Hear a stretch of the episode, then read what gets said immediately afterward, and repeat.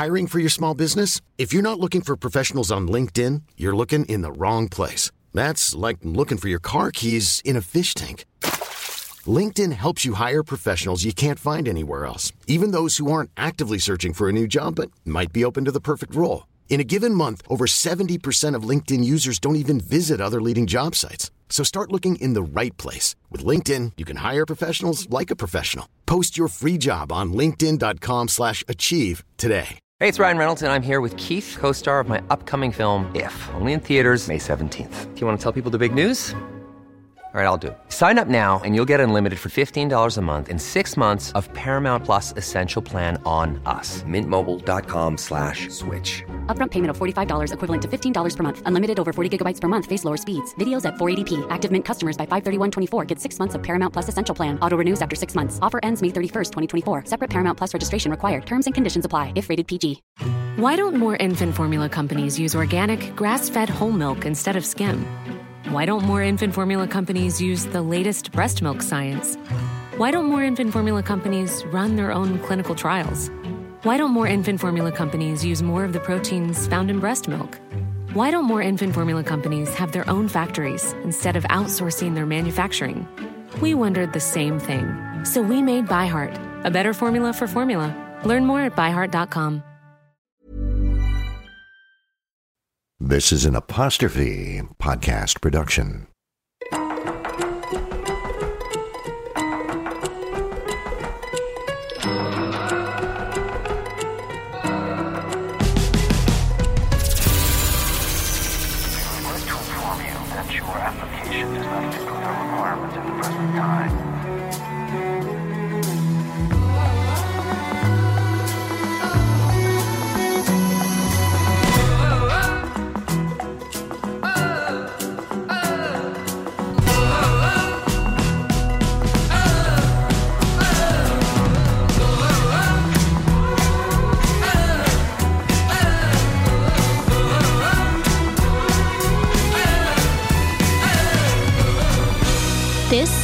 Regret to Inform You, the Rejection Podcast.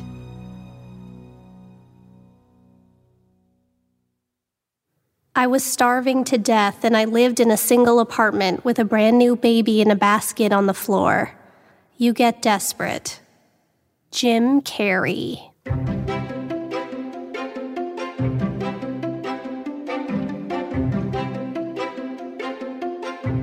Every time Jim Carrey went to the movies as a kid, he noticed something strange would happen to him. He'd leave the theater a different person. He'd go in Jim Carrey and come out Clint Eastwood in a fistful of dollars. When he got home, he'd make his way to the bathroom vanity and stand in front of the mirror. But he wasn't looking for popcorn in his teeth. He was looking for the Phantom from Phantom of the Paradise, or Henry Fonda in On Golden Pond, manipulating his face, trying to make the character he'd involuntarily inhabited over the last two hours appear in front of him. It wasn't perfect at first. His mother warned him if he obsessed over his reflection too long, he might see the devil. But he'd furrow his brow, squint his eyes, tilt his head, and downturn the corners of his mouth in such a way he not only looked like Clint Eastwood, he became him.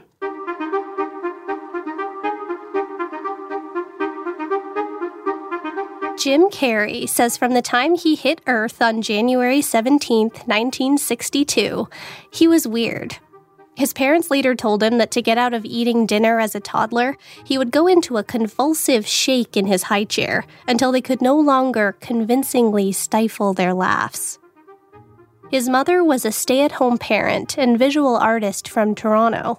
His father was a Quebecois saxophonist and clarinetist, moonlighting as an accountant. Carrey was the youngest of four kids, and together the family of six lived in Newmarket, Ontario. Many of Carrey's sweetest childhood memories involve three things the couch, the television, and his father. Saturday nights were dedicated to the Carol Burnett Show. Sunday nights, they'd watch Rodney Dangerfield knock 'em dead on the Ed Sullivan Show. And his father would practically howl at the stand up comics one liners. Carrey had no idea what any of the jokes meant, but he'd laugh along because his dad was laughing. When his father went to bed, Carrey would wander to the vanity and do his best Rodney Dangerfield or Tim Conway in the mirror. Carrey's dad was a masterful jokester. Carrey describes his father as the most joyful person you'd ever meet. He said he wrapped anyone who came over to their house in stories and jokes and sent them home with pea stains after several declarations that Percy Carrey had missed his calling. Carrey's father got a real kick out of his weird son, watching him practice bits in the mirror and developing the same appreciation for the ridiculous. He started rolling him out whenever they had company over as the evening's entertainment. Carrey would do anything for a laugh, including throwing himself down the stairs or mime choking on a piece of meat in front of his parents' dinner party guests. His father couldn't get enough. Carrey says his dad really was his biggest champion. Lying at the bottom of the stairs, his dad never made him feel stupid. He told him he was brilliant. Soon, Carrey brought his impressions to school, where he quickly became known as the class cut up. It was incredible. By sheer force of comedy, suddenly he was noticed, special. And by grade four, he'd amassed a repertoire of 120 different impressions. So, naturally, it came time to do what any 10 year old would do get his career rolling. Carrey found an envelope and addressed it to The Carol Burnett Show at Studio 33, Television City in Los Angeles. Inside, he put together a resume featuring an itemized list of every impression he had mastered, plus a clear mission statement to become a series regular. He dropped the letter in the mail, and off it went from southern Ontario to southern California. A short while later, a letter arrived in the mail addressed to one Jim Carrey. And Carrey says as he tore the envelope, everything went in slow motion. Inside was a letter from someone Carrey later surmised was an assistant on the Carol Burnett show at that time. The letter thanked Carrey for his submission, but said the sketch comedy show typically scouted its talent via agencies. The letter then wished the 10 year old the very best of luck and encouraged him to keep up with his impressions. And at the bottom was Carol Burnett's signature stamped on. It was a tactfully worded rejection letter, but Carrey barely noticed. It was a rejection letter from Hollywood. Someone in Television City knew his name.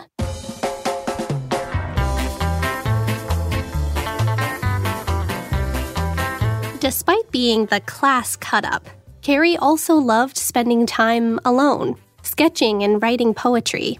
Carrey said his bedroom was heaven to him.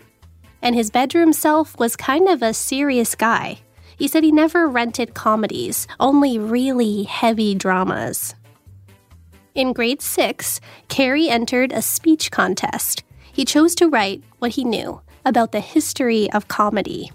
In his speech, Carrey covered all comedic genres, including a section on ventriloquism, where he pulled out a dummy and performed part of his speech without so much as an upper lip quiver. At the end of the contest, finalists lined up on stage as they announced the winner Jim Carrey. Carey was flabbergasted, but not as flabbergasted as his father sitting front row. When he heard his son's name announced, his dad screamed so loud his dentures flew out of his mouth. Carrey said those flying teeth became his first on-stage victory.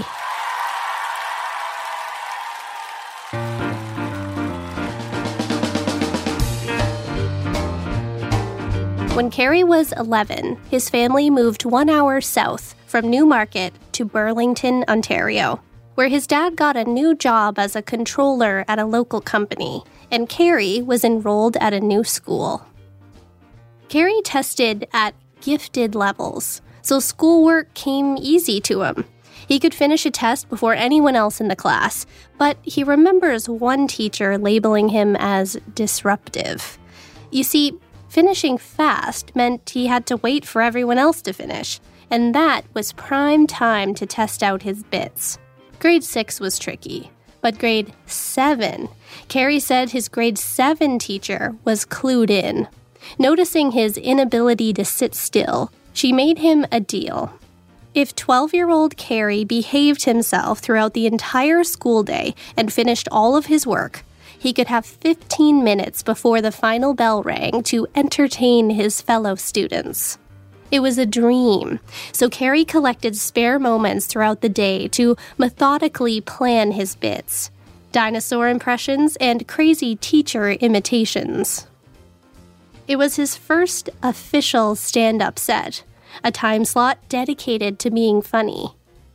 But come eighth grade, life for the Carrey family took a very serious turn.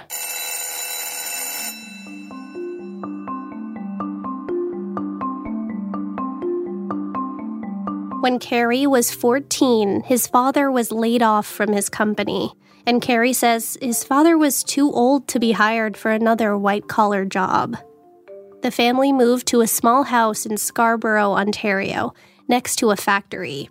And at that factory, the whole family, including the kids, was forced to take jobs to keep the family afloat.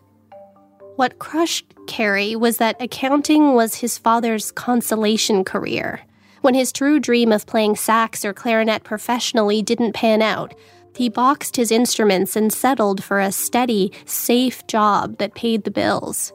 To have that not even work out was torture. Carrey watched both his parents slip into a depression, and he watched himself become completely consumed by anger. He didn't understand why the world would punish his dad, this good, deserving human he worshipped. And Carrey started searching for outlets for that anger. If anyone so much as looked at him funny, he'd square up. After a full day at his new school, Carrey would pull an eight hour shift at the factory, sweeping hallways and cleaning toilets. It was exhausting. He started missing classes, and the formerly straight A gifted student began flunking his courses. And by grade 10, Jim Carrey dropped out of high school.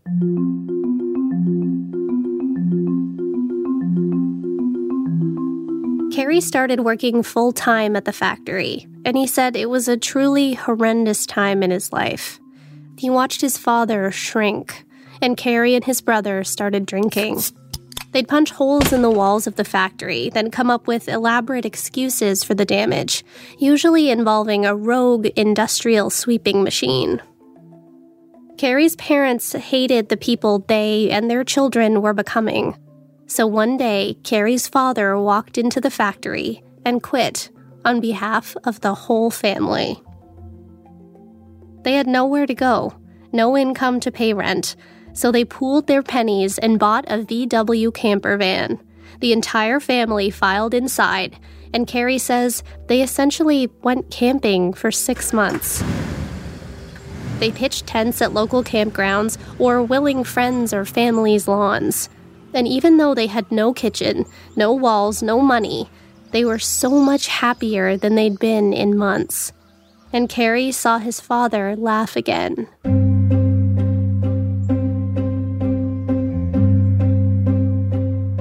One day, after a good howl at Carrey's latest characters, his father said to him, You know, there are these things called comedy clubs where you can get up and showcase these bits you do all the time?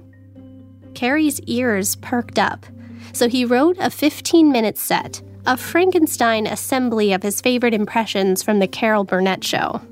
His mother dressed him in a bright yellow polyester suit. It was the 70s, and she'd seen it on Donahue. And Carrey made his way to Yuk Yuk's Comedy Club, the hippest comedy club in Toronto, which at the time was located in the hippest area of Toronto, Yorkville. The 15 year old took a deep breath and stepped on stage. But when he started his set, let's just say it didn't go as well as it had gone at home in the bathroom mirror. There was a particular tradition at Yuk Yuk's at that time that when someone stumbled, they'd play the theme to Jesus Christ Superstar, Trial Before Pilate. And one line in particular Crucify him, crucify him, crucify him. Then, when no recovery could possibly be made, the co founder of Yuk Yuk's, Mark Breslin, would take a second mic backstage and chant, Totally boring, totally boring, totally boring. Alrighty then.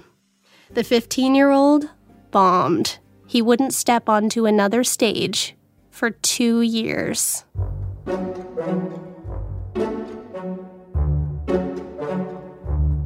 Around this time, Carrey's mother was struggling with chronic pain. And when her dependency on pain medication crossed over into an addiction, her mental and physical health took a turn for the worse. So when she was bedridden in pain, Carrey pulled on the only tool at his 16 year old disposal. He jumped up on the foot of the bed and pretended to be a praying mantis. He contorted his body and his face until she laughed hysterically. And that's when Carrey realized comedy wasn't just about getting a laugh, it was healing. If he could stand on stage in front of a crowd, he could provide a hundred people freedom from their concerns, like a ministry. With that shift in mindset, Carrey returned to the comedy club, but not to perform, to observe. He went to shows and watched other comics. He watched the crowd, studying the art of the set and which jokes landed with which audience members. He prepared fresh material, and by age 17, he was ready to try again. Carrey went back to Yuk Yuk's and performed a set, and this time, he killed it. The crowd was roaring, but it wasn't just his jokes. Carrey was a visual performer. He had impossibly disjointed limbs and a face Rolling Stone writer Fred Schruers later described as frighteningly mobile. He was unlike any other comedian on the Yuk Yuk's program, and Mark Breslin knew it. That day, Carrey became a regular player. Soon after that, he became a featured performer. Over the following year, Carrey would become known as the funniest guy in Toronto. He started earning a modest living as a comedian, helping to support his family through his art. Then he landed a manager, and that manager essentially said to him, You can be the funniest guy in Toronto, or you can try your hand at the big leagues, Los Angeles. So Carrey saved up his money and booked a one way ticket to Television City. Then his agent called. The funniest guy in Toronto got a spot on The Tonight Show with Johnny Carson.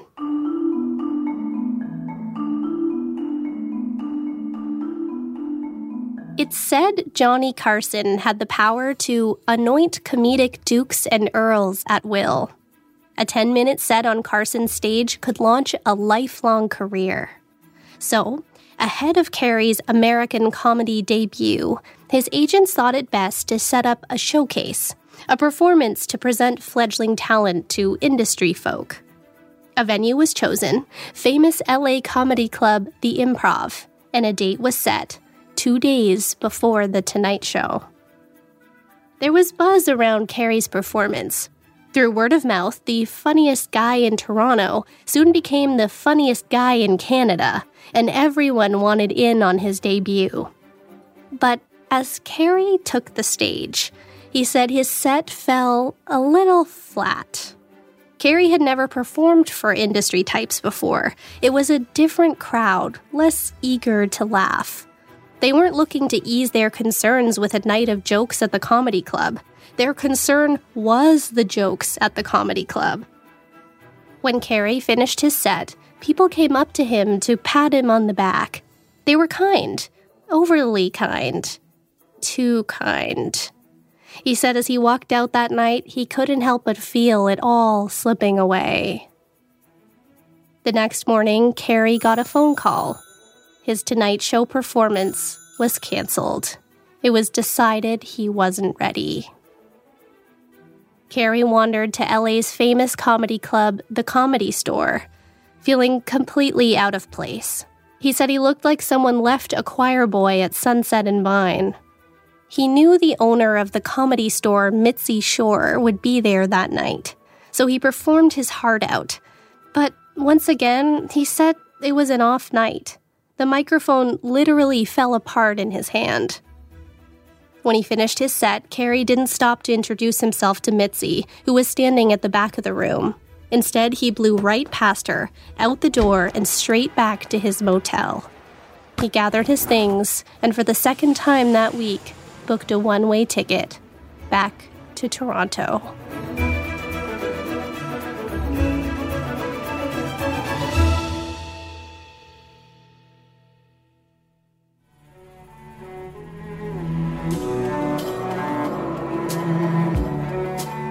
We'll be right back.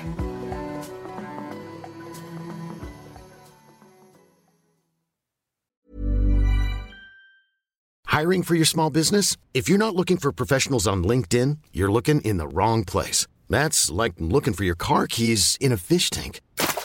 LinkedIn helps you hire professionals you can't find anywhere else, even those who aren't actively searching for a new job but might be open to the perfect role. In a given month, over 70% of LinkedIn users don't even visit other leading job sites. So start looking in the right place. With LinkedIn, you can hire professionals like a professional. Post your free job on linkedin.com slash achieve today.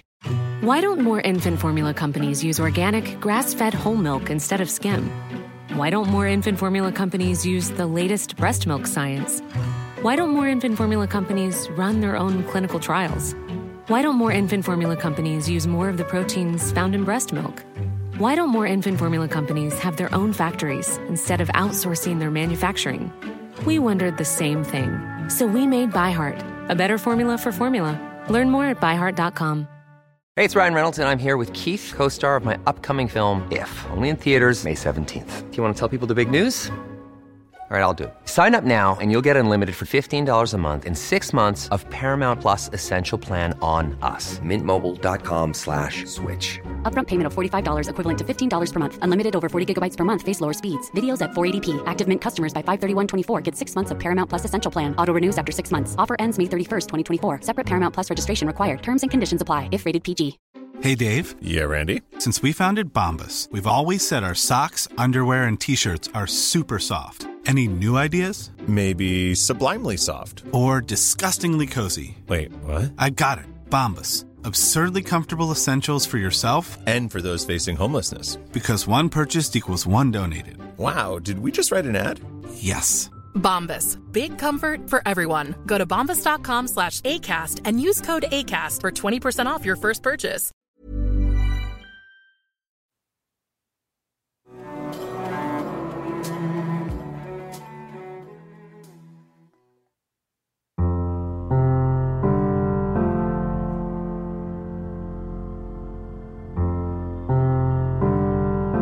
Back home in Toronto, Carrey had nowhere to go, so he went back to Yuk Yuk's, where everyone knew he had gone to LA to make it big. Each time he went on stage, the MCs would tease him. Our next act just got back from the comedy store in Los Angeles, where he had great seats. He started wondering if stand up was really the be all end all. Maybe he didn't have to squeeze himself into a box. Maybe he could be an actor, too. Carrey went back to killing it regularly at Yuk Yuk's, and that's when he was approached by David Holliff. Holliff was a manager for Canadian comedian Howie Mandel, and he took an interest in Carrey. Holliff told Carrey he had the talent to perform in LA. So in 1980, Carrey was swayed to try his hand at Los Angeles again. Holliff lined up some performances for Carrey at the Comedy Store and the Improv, the very places he'd bombed the first time around. But this time, he killed them both. This trip to LA couldn't have been more different from the first. Soon he became a featured performer at the Comedy Store. Carrey said if there were ever one door to open, that was the one to walk through. He was getting standing ovations after his sets. He got to meet Robin Williams. Then he met his idol, Rodney Dangerfield, the very comedian who'd first awakened Carrey's funny bone back in Newmarket, Ontario. The very comedian he watched with his father for hours. Dangerfield, like Carrey's father, got a kick out of his weirdness, and he invited Carrey to open for him. Soon, Carrey was opening for Rodney Dangerfield and Buddy Hackett. And at age 18, he decided to audition for the mother of all comedy gigs Saturday Night Live.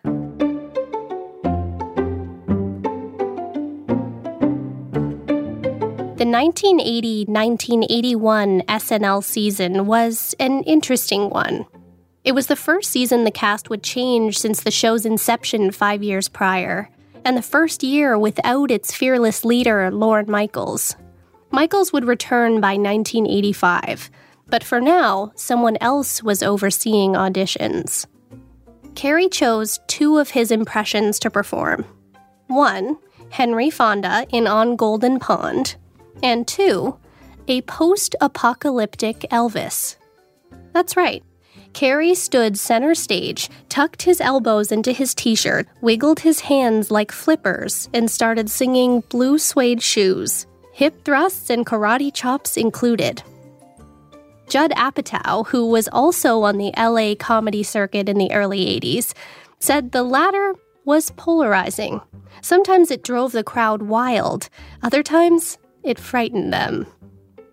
Jim Carrey was rejected from Saturday Night Live. 19 year old stand up Eddie Murphy was cast instead.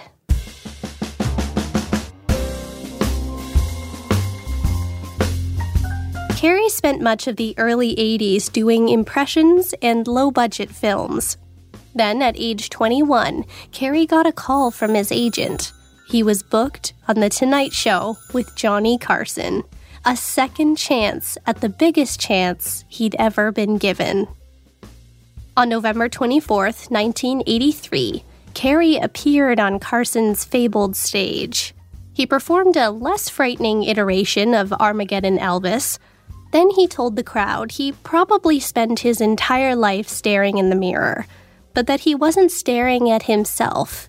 He was staring at Charles Bronson, James Dean, E.T., Bruce Dern, Michael Landon, Clint Eastwood, Jack Nicholson, and Kermit the Frog, a rapid fire whirlwind of impressions.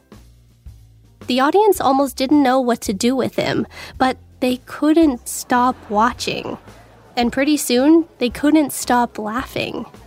He rounded out 10 full minutes with a round of applause and a thumbs up from one Johnny Carson. Carrey took a bow.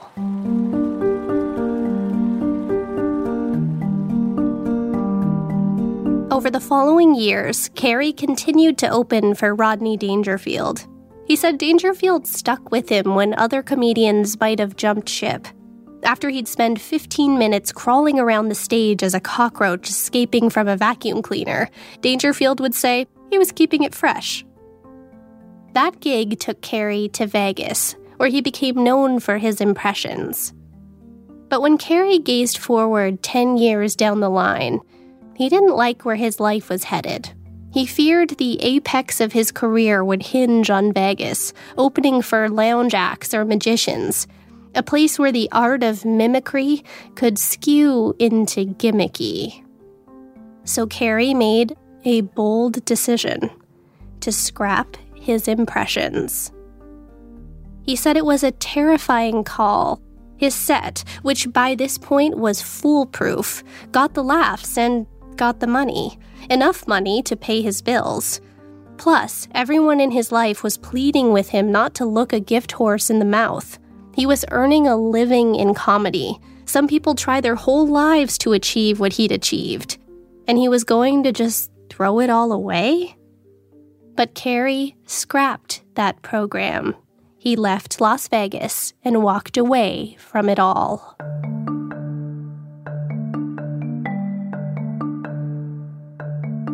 Carrey started auditioning for acting roles in LA, and in 1984, he was cast as the lead role of Skip Tarkenton in The Duck Factory. In a line, the comedic adventures of the employees of a hard luck animation company. The brand new NBC sitcom had a recipe for success. With equal amounts money and buzz behind it, The Duck Factory was slotted right between Cheers and Hill Street Blues, Thursday nights, prime time. This was it. He'd made it. His gamble paid off.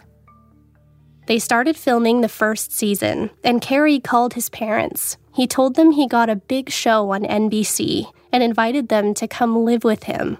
He was making Hollywood sitcom money now. He would be the hero son and support his hardworking parents.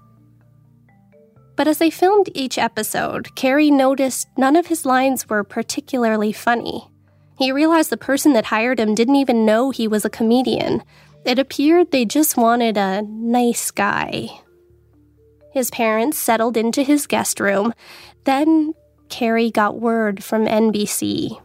The Duck Factory was closing indefinitely.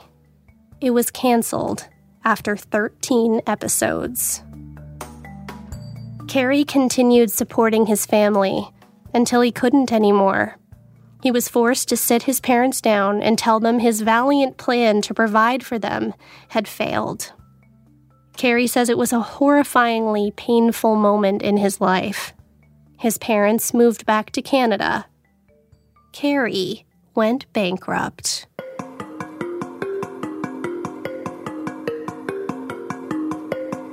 Carrey was depressed. He got himself a roommate who recalls that time in their lives as one punctuated by chili and white bread. In 1985, Carrey auditioned for the role of Ferris Bueller alongside John Cusack, Tom Cruise, Rob Lowe, Michael J. Fox, and Matthew Broderick. But, of course, he didn't get the part. So that year, he decided to take another shot at auditioning for Saturday Night Live. Dana Carvey was also in Burbank that day, doing his second audition for the show. Carvey said you pour your heart out in front of the SNL decision makers and a few leftover cast members from the season before Dennis Miller, Jon Lovitz, Nora Dunn, and you get no laughs. They've seen it all. But when Carrey took the stage, it was like nothing Carvey had ever seen. Carrey was balancing straight in the air on his pinky finger. It was wild. After their auditions, the hopeful comedians were seated in a waiting room. And Phil Hartman turned to Jim Carrey and said, Well, you'll get it, or at least a featured player. Phil Hartman Dana Carvey, and Kevin Nealon were cast. Jim Carrey was passed over a second time. Lorne Michaels said he never attended a Jim Carrey audition. The first time, he'd just left. The second time, he'd just returned and was learning to delegate. All he knows is someone else watched Carrey balance on his pinky finger that day and said, Lorne wouldn't like it. Carrey walked away from stand up for another two years.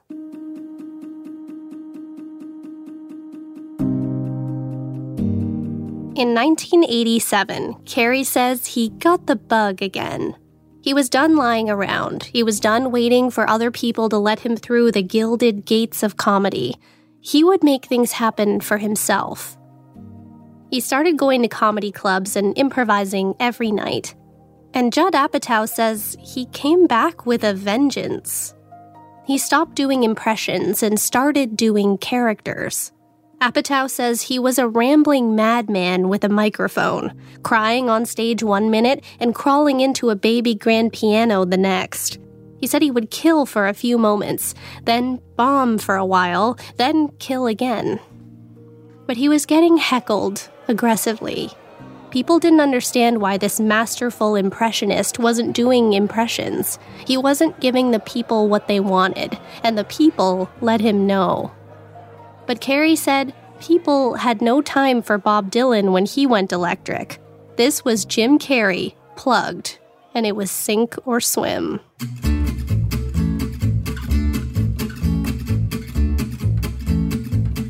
For six months, Carrey challenged himself not to repeat a single joke. He figured the experiment would only make him stronger, but he said every night he would go up unarmed and bleed in front of the crowd.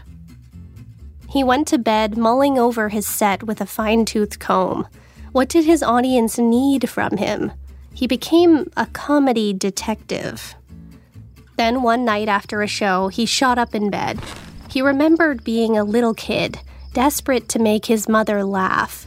And he remembered, like his mother, all these people come to his shows to feel free of their concerns. And the best way to provide that for them was to be free of concern himself. So he started his next show with a new line. Good evening, ladies and gentlemen. How are you doing tonight? Alrighty then. When he didn't wait for the audience's answer before moving on, he appeared to be free of concern for them and they, in turn, became free of concern themselves.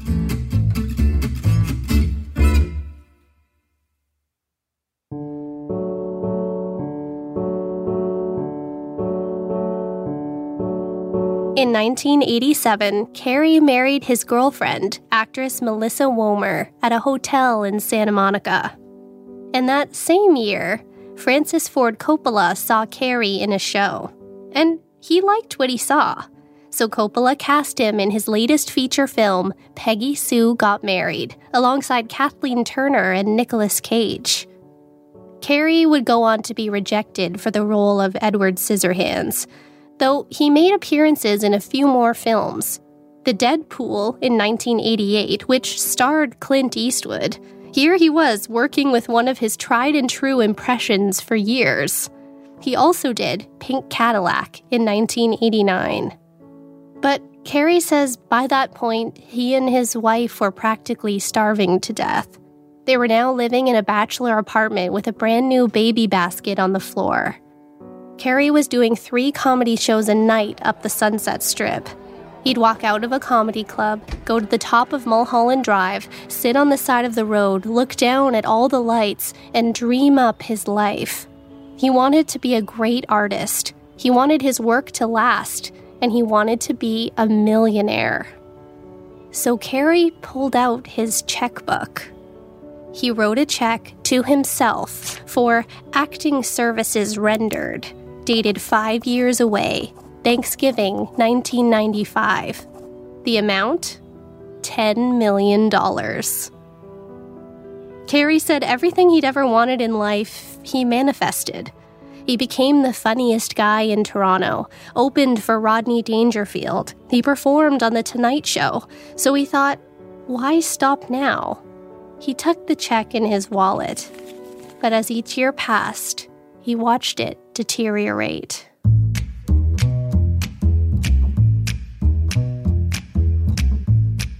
One night after a set, Carrey was approached by comedian Damon Wayans. They'd sort of clocked each other over the years through the LA stand up circuit.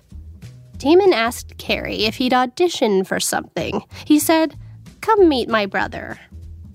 Damon's brother, Keenen Wayans, had seen one of Carrey's SNL auditions and noted Carrey was an outlandish guy. Together, the brothers were working on a new sketch comedy show for fledgling network Fox. The show would be sort of the anti SNL, with a mostly black cast. They were on the hunt for standout talent, auditioning 150 comedians for the part. Carrey didn't have any characters prepared, so he started improvising with the brothers.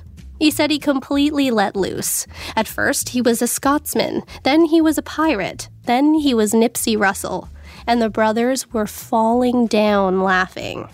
So they invited Carrey back for a second audition, this time a stand up set at the comedy store. Also auditioning that night was Adam Sandler, David Spade, and Rob Schneider. The Wayans said Carrey's set was so wildly alternative, these crazy characters that were almost more performance art than stand up. But it worked. He was hired, and the Wayans' new sketch comedy show, In Living Color, premiered in April of 1990 on Fox. 22 million people tuned in to the In Living Color premiere. The New York Times called it one of the freshest shows of the year. And after its first season, the series won an Emmy Award for Best Variety Series. It would be nominated again the next year and the year after that. Fox reportedly wanted a sketch show that would push TV limits and stand out against the other networks. And boy, did they deliver. Soon, Carrey achieved water cooler notoriety. Written about in the Times, Variety, the LA Times, and the Chicago Tribune. Meanwhile, across town, the good folks over at Morgan Creek Productions were looking to produce a film with, quote, wide comedic appeal. Something manically lowbrow to compete against the highbrow comedies major studios were popping out like Tic Tacs. The company was pitched a script that piqued their interest. What if a pet detective is tasked with solving the mystery of the missing Miami Dolphins mascot, a bottlenose dolphin named Snowflake? They needed a lead actor who could do weird. They reportedly tested Judd Nelson, Alan Rickman, and Whoopi Goldberg. Rick Moranis and David Alan Grier turned them down. Then someone suggested the crazy guy from In Living Color, Jim Carrey.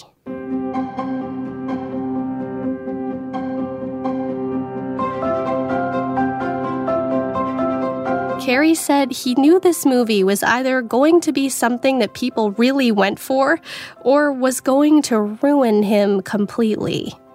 He said his character had to be unstoppably ridiculous, the 007 of pet detectives. He helped the writers do rewrites on the script, and in 1994, Ace Ventura, Pet Detective, was released. That same year, Carrey starred in The Mask and Dumb and Dumber, three films that raked in worldwide critical acclaim, a Golden Globe nomination for Carrey, and an astounding $700 million at the box office. People couldn't stop watching, and they couldn't stop laughing either. Carrey became the most talked about comedic actor in television and film. But just as Carrey reached the comedy apex, his father, his biggest cheerleader, passed away. At his father's funeral, Carrey reached into his wallet and slid out the $10 million check he'd written for himself five years earlier, when he was surviving off chili and a white bread career, and he gently laid it into his father's casket. That year, Jim Carrey, the comedian who once lived in a VW camper van, who was called weird and totally boring, rejected by Saturday Night Live more than once, passed over for parts, crucified on stage, and left wondering how he was going to feed his family, became a $10 million per picture movie star.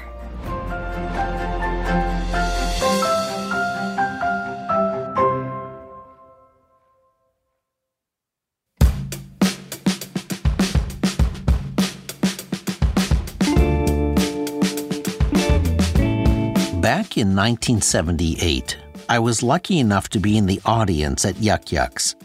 That night, a young kid was the featured performer. He looked like he was about 17, but his act was amazing. Not only did he do impeccable impersonations, his face could contort to become the face of the impression he was doing.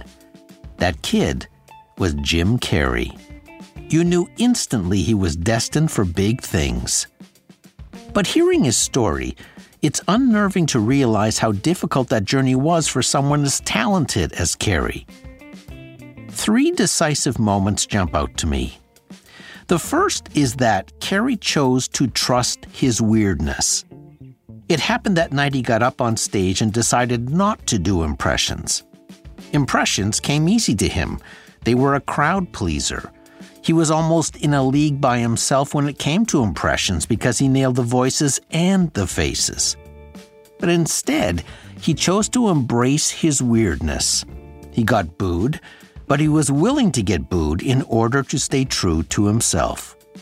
That weirdness would eventually be his ticket to stardom.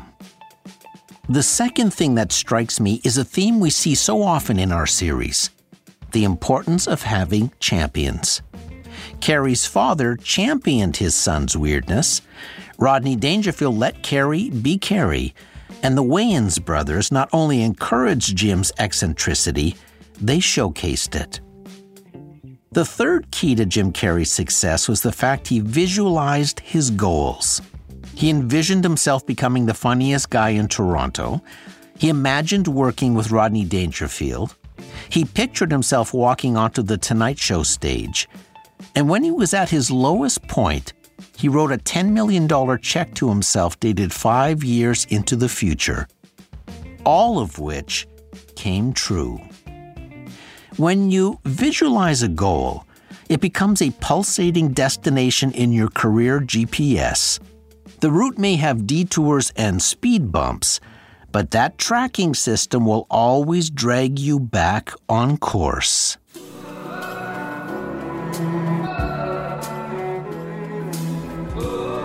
Jim Carrey once said, It's better to risk starving to death than surrender.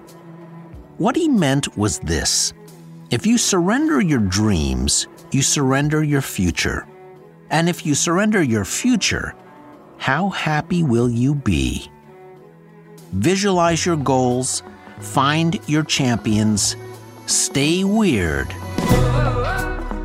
and never, ever give up.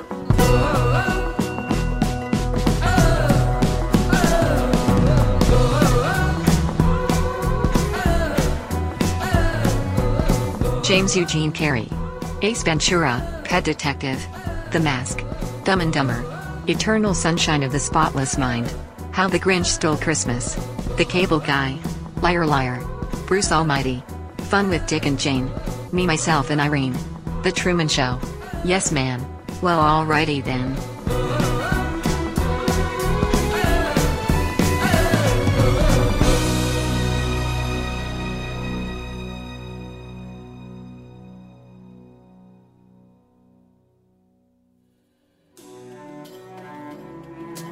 The Rejection Podcast is an apostrophe podcast production and is recorded in our Airstream mobile recording studio. This series is hosted and written by me, Sydney O'Reilly. Research, Allison Pinches. Our director is Callie O'Reilly. Engineer, Jeff Devine. We regret to inform you, our producer is Debbie O'Reilly. Our theme music is by Ian Lefevre and Ari Posner. All music is provided by APM Music. Major sources for this and all episodes are listed in the show notes on our website, apostrophepodcasts.ca slash rejection. If you enjoyed this episode, you might also like rejecting Nick Offerman from season two. Offerman was also rejected for his weird brand of comedy. He was ready to give it all up until he got a phone call in the sporting goods parking lot. Follow our network on social at apostrophe pod. This series is executive produced by Terry O'Reilly. See you next time.